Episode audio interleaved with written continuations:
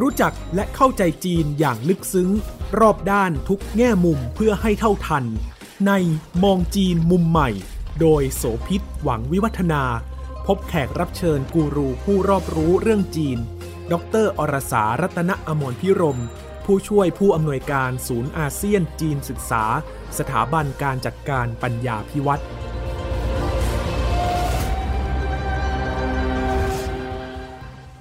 สวัสดีค่ะ ต้อนรับคุณผู้ฟังทุกท่านมาพบกับมองจีนมุมใหม่ทางไทย PBS Podcast ค่ะ ถ้าพูดถึงจีนแล้วเรื่องหนึ่งต้องบอกว่าเป็นประวัติศาสตร์ที่ไม่ได้มีชาติอื่นในโลกที่ถูกให้ความสำคัญเรื่องนี้ มันเคยเป็นภาพลักษณ์ที่ไม่ดีสำหรับคนจีน แต่ว่าตอนนี้เปลี่ยนแปลงไปแล้วค่ะ นั่นก็คือเรื่องของส้วม เรื่องของความสะอาดแล้วก็สุขอนามัย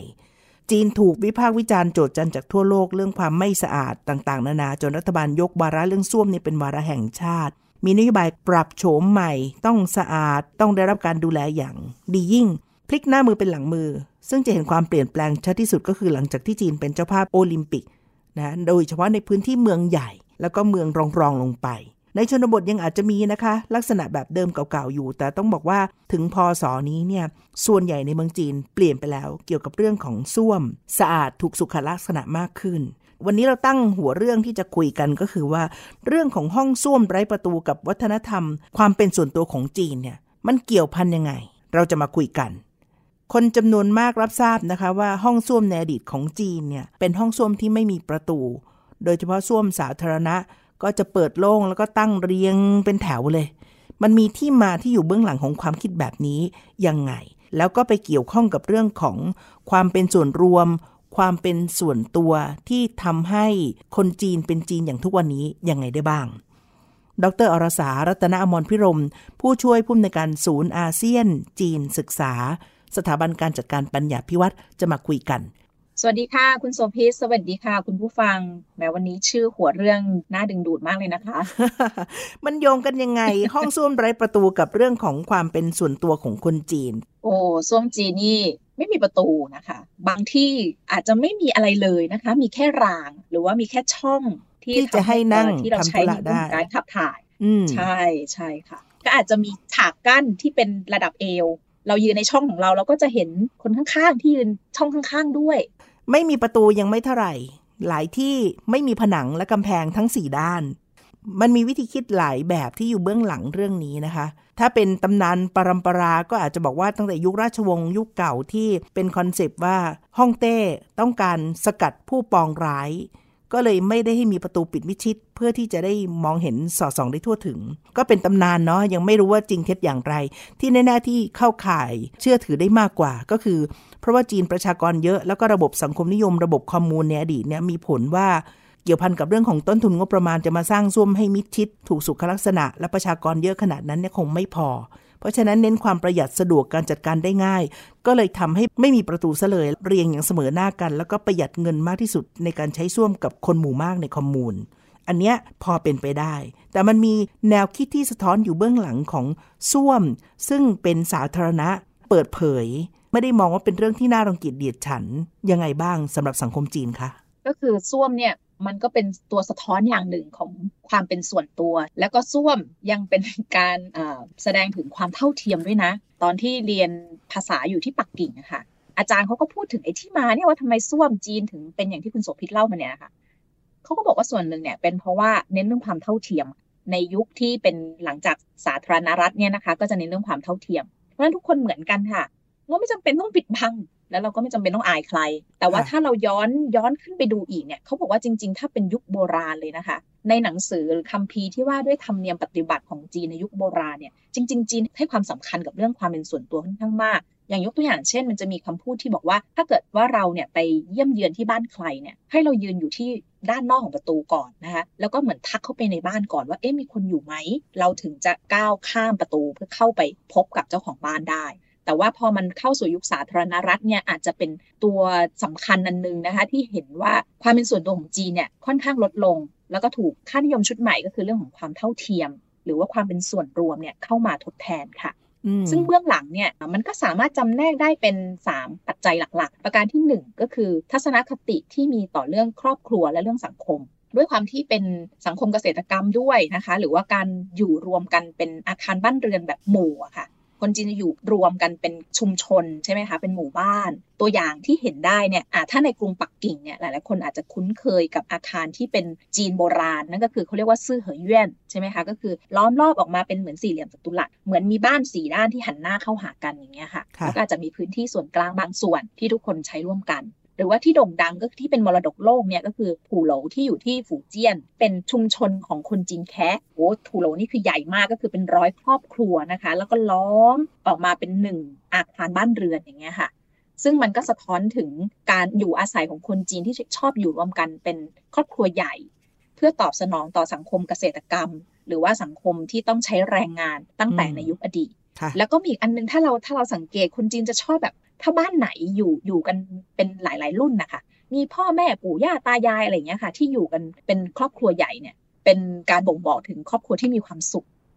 อีกปัจจัยหนึ่งเนี่ยก็คือคนจีนจะเน้นเรื่องของการเป็นพวกพ้อง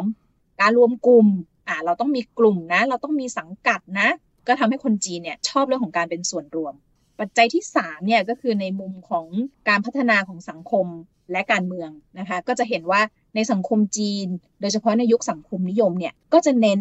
สิทธิของความเป็นส่วนรวมที่มาก่อน หรือว่าเหนือหรือมากกว่าสิทธิส่วนบุคคลพูดง่ายๆ คือคนจีนให้ค่ากับเรื่องของการเป็นส่วนรวมเหนือจากประโยชน์ส่วนตน ซึ่งมันสะท้อนกับเรื่อง ส้วม แล้วก็เรื่องวิธีคิดอื่น ๆ ในชีวิตประจำวันด้วย ก็อย่างที่บอกเพราะว่าอาคารบ้านเรือนมันถูกสร้างให้แบบคนต้องอยู่รวมกัน ห้องส้วมก็เลยกลายเป็นเหมือนห้องส้วมของคนส่วนรวม ไม่จำเป็นที่จะต้องมีประตงประตู หรืออะไร ที่สำคัญเนี่ยถ้าถ้าเราถ้าคนที่คุ้นเคยกับจีนนี่จะรู้อยู่อันหนึ่งก็คือ สิ่งปฏิกูลที่ได้มาจากส้วมของจีนเนี่ยมันเป็นประโยชน์นะคะ มันไม่ใช่ของเสียนะสิ่งปฏิกูลจากคนคือปุ๋ยหมักชั้นดีสำหรับงานนำไปรดผัก แล้วก็พืชพันธุ์ต้นไม้ให้เติบโตแล้วก็เจริญงอกงาม ซึ่งโตดีซะด้วย เพราะฉะนั้นคนจีนก็เลยไม่ได้มองเรื่องของสิ่งเหล่านี้ว่าเป็นสิ่งที่น่ารังเกียจเดียดฉันพอมันไม่ได้เป็นที่น่ารังเกียจก็ไม่จำเป็นต้องปกปิด แต่อย่างเมืองไทยเรามีค่านิยมอันหนึ่งที่พูดบอกว่ามีลูกผู้หญิงมันมีส้วมอยู่หน้าบ้านเนี่ยอันนี้มันคนละ concept ความคิดกันกับคนจีนถูกไหมคะเขาเปิดเผยมากเรื่องส้วมต่างกันเลย อืมอืมแล้วก็เรื่องส้วมเนี่ยที่น่าสนใจค่ะคุณผู้ฟังจะเป็นแบบนี้ในยุคก่อนเนี่ย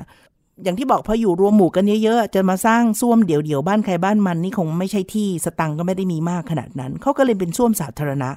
เพราะฉะนั้นลักษณะของบ้านเรือนที่รวมกลุ่มกัน มันก็จะมีบ้านอีกแบบหนึ่งที่เรียกว่าเป็นหูท่งนะก็คือบ้านก็คือใช้อยู่อาศัยนอนแค่นั้นแหละ แล้วก็อยู่ก็แบ่งซอยๆเป็นห้องเล็ก ๆ อะไรก็ว่าไป แต่ส้วมนะมาใช้ส่วนกลางร่วมกัน ก็มีส้วมสาธารณะเกิดขึ้น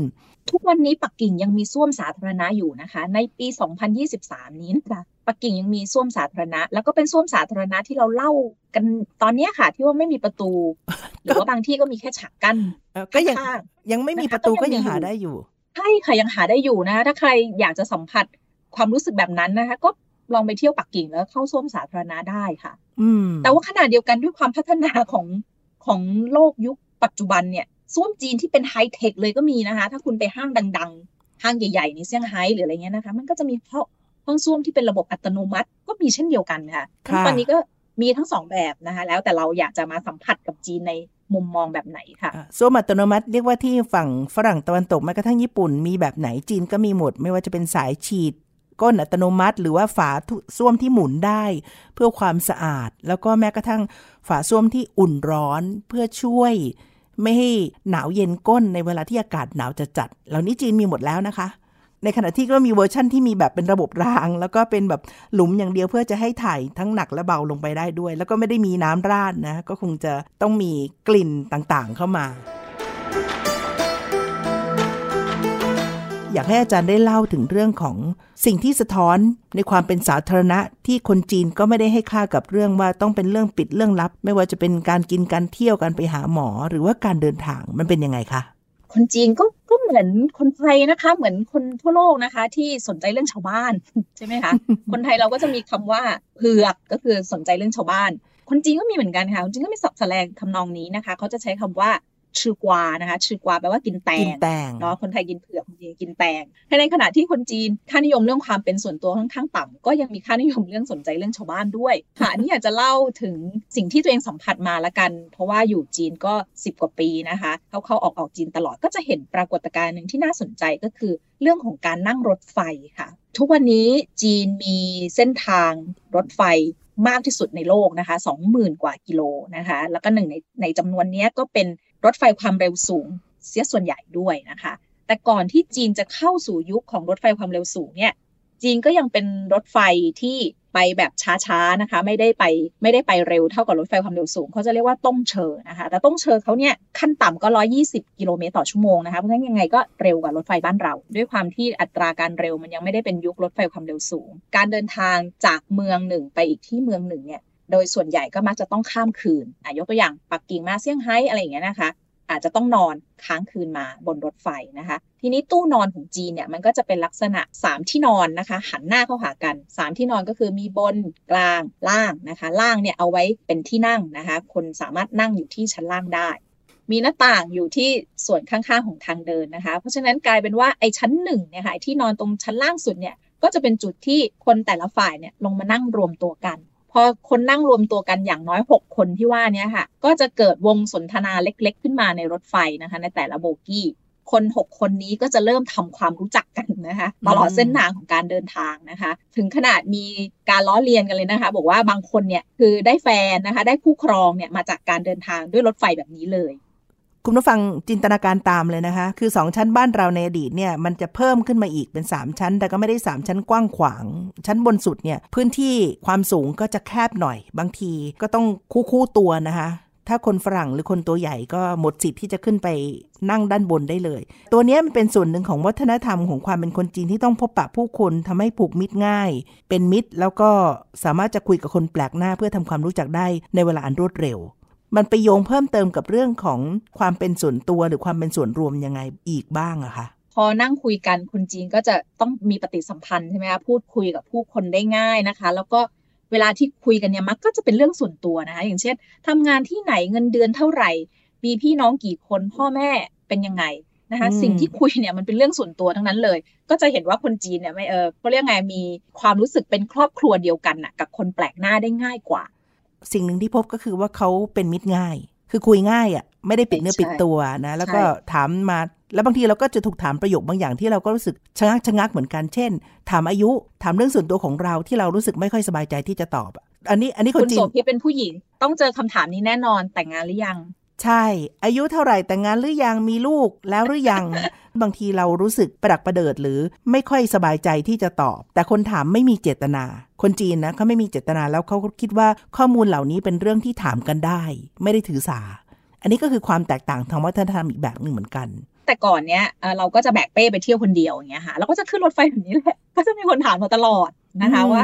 เออทำอะไรอยู่เรียนที่ไหนอะไรยังไงอะไรเงี้ยค่ะเราก็จะถูกคำถามอย่างนี้ตลอดเพราะฉะนั้นก็เลยเลยเป็นจุดที่ทำให้เราเข้าใจจีนว่าอ๋อ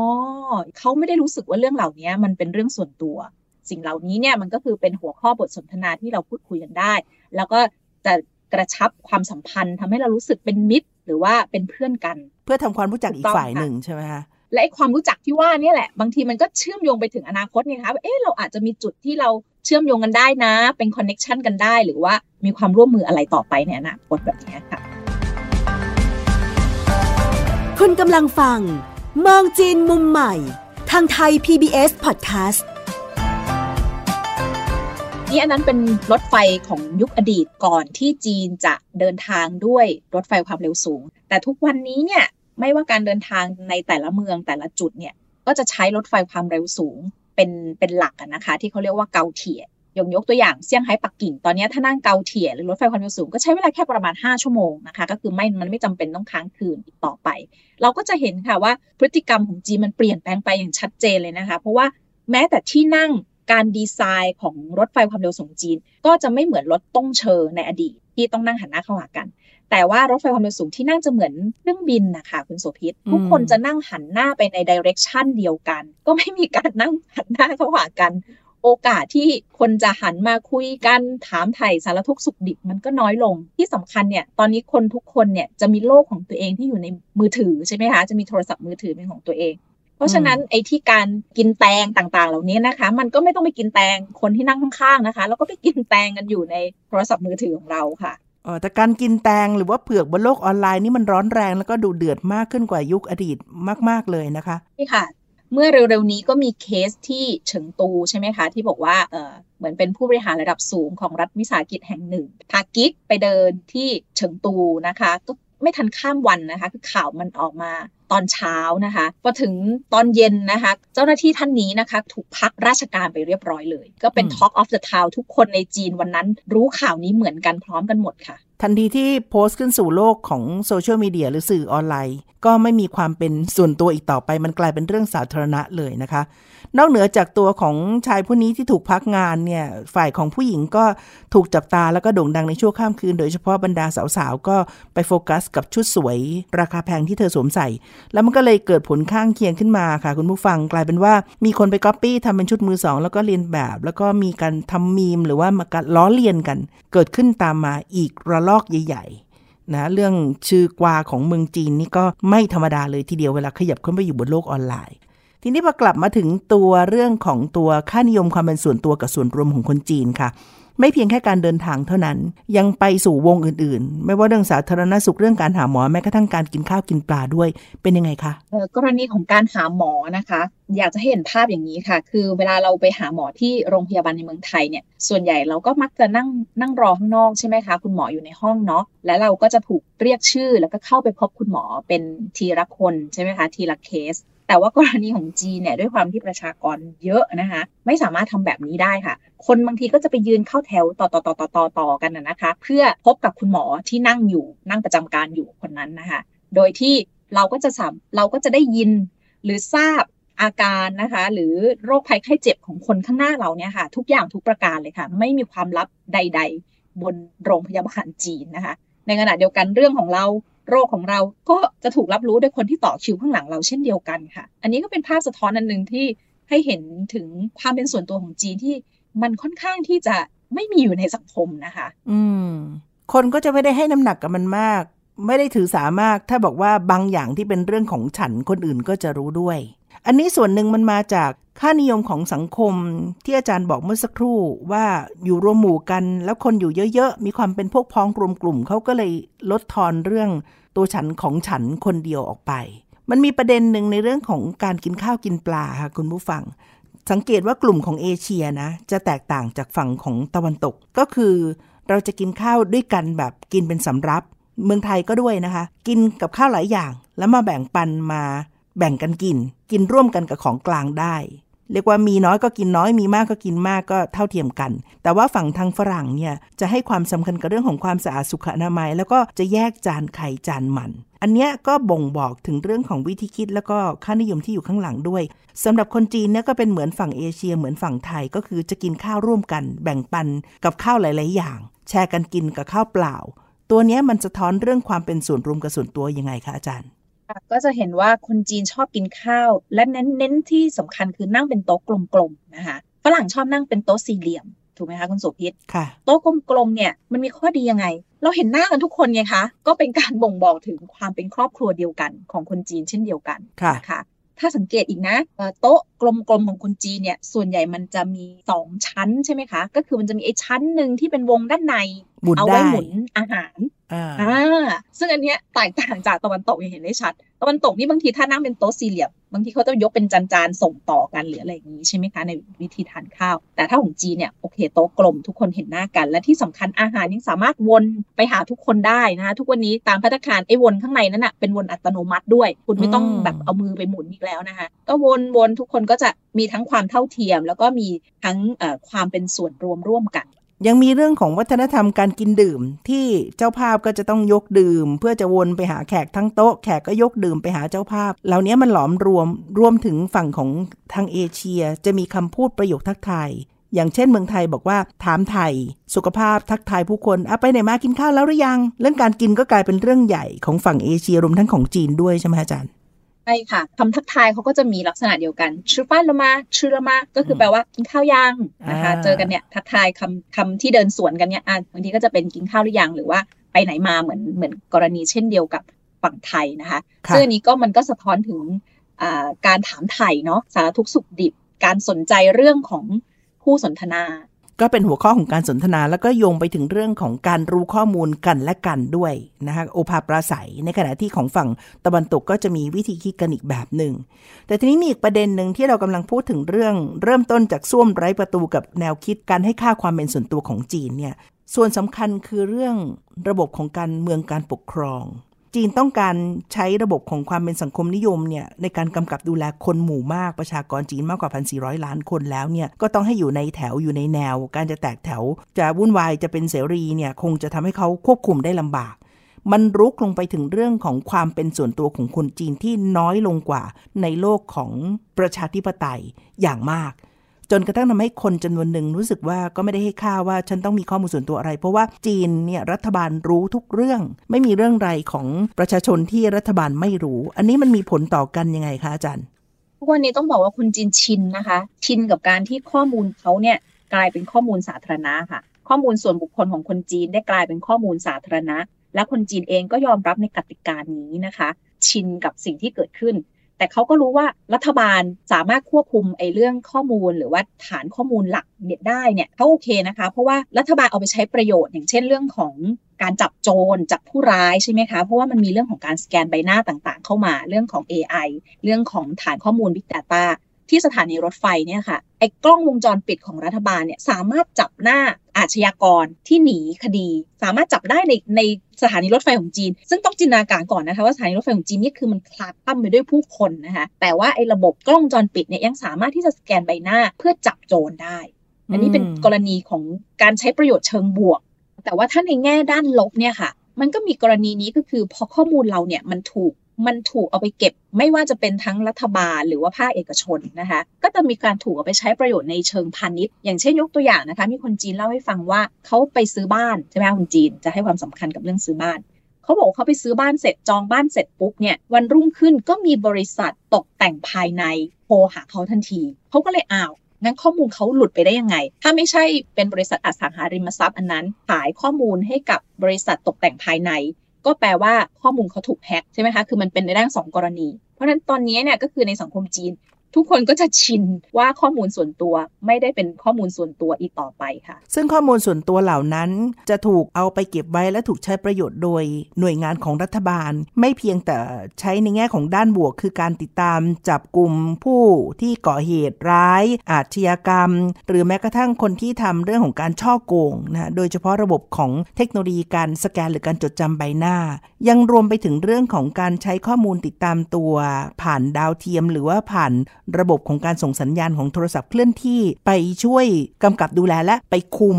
การเดินทางเข้าออกของผู้คนในช่วงสถานการณ์โควิด -19 ด้วย มีเพื่อนคนจีนเล่าให้ฟังค่ะคุณผู้ฟังบอกว่าเขาเนี่ยเดินทางไปที่บ้านเขาที่สัวเถา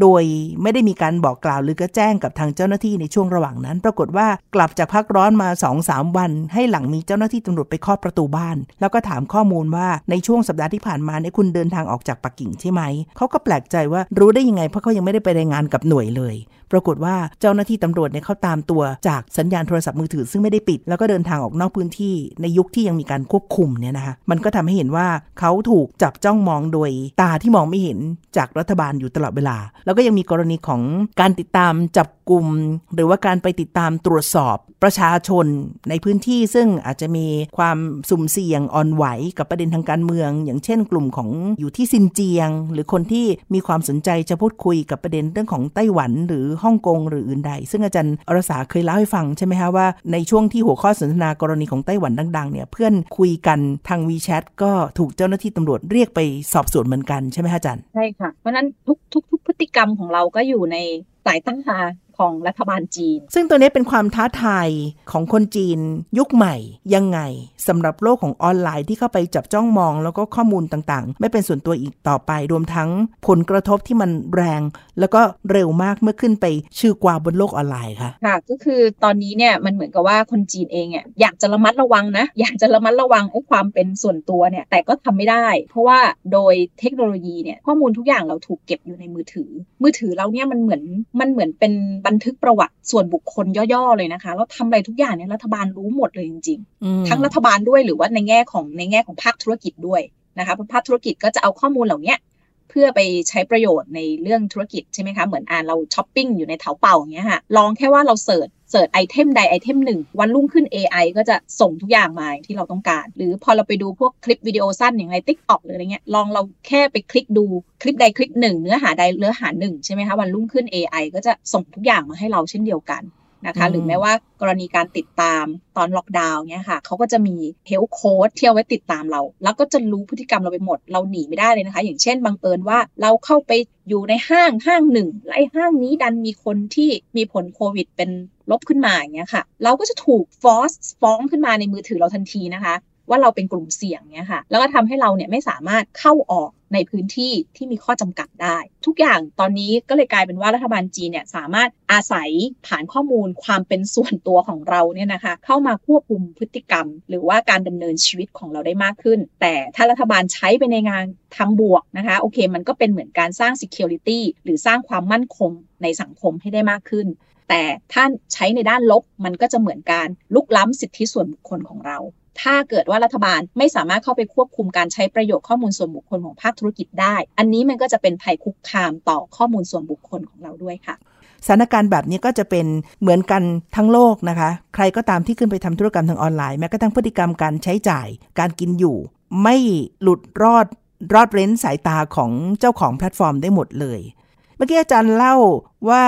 ทันทีที่เรามีพฤติกรรมการไปดูข้อมูลออนไลน์ วันรุ่งขึ้นจะถูกนำเสนอ offer เข้ามา มันมันยังช้าอยู่เหรอคะอาจารย์ ตอนนี้อย่างในเมืองไทยเนี่ยไม่ต้องวันรุ่งขึ้นเลยนะคะอาจารย์ทันทีไม่กี่ชั่วโมงเนี่ยอย่าง Facebook เราพูดกันบ่อยว่าเราถูก AI จับดักฟังไหม ยังไม่ทันจะไปแตะโฆษณาหรือดูอะไรเลยพอทันทีที่พูดไปอีกแป๊บเดียวไม่เกินชั่วโมงก็จะมีโฆษณาในสิ่งเหล่านั้นเข้ามา ของที่จีนก็เร็วขึ้นแบบนี้ไหมคะก็เร็วค่ะ ก็เร็วเช่นเดียวกันค่ะ แต่เมื่อกี้นี้คือหมายถึงว่าบางทีเราเราก็ไม่ได้ดูตลอดใช่ไหมเอาวันนี้เราดูเสร็จเราก็เราก็จบแล้วเราก็ไปทำเรื่องอื่นใช่ไหมคะวันรุ่งขึ้นเราก็กลับมาดูใช้แพลตฟอร์มเหล่านี้ใหม่ก็จะเห็นว่ามันก็จะมีข้อมูลเข้ามา คือเดี๋ยวนี้เนี่ยบางทีเราไม่ต้องคลิกใช่ไหมเห็นบอกว่าแค่เราคุยกันใช่ไหมคะเหมือนตัวดิฉันกำลังคุยกับคุณโสภิตกำลังคุยกับคุณผู้ฟัง หรือคุณผู้ฟังเปิดรายการมองจีนมุมใหม่อยู่ แล้วฟังอยู่อะแล้วเรามีพูดบทดิ้งเกี่ยวกับอะไรขึ้นมาใช่ไหมคะ ไม่แน่ พอเราไปเปิด Facebook หรือพอเราไปเปิด Google เปิดอะไรปุ๊บเนี่ยมันก็จะมีส่งไอ้คอนเทนต์พวกเนี้ยเข้ามาหาเรา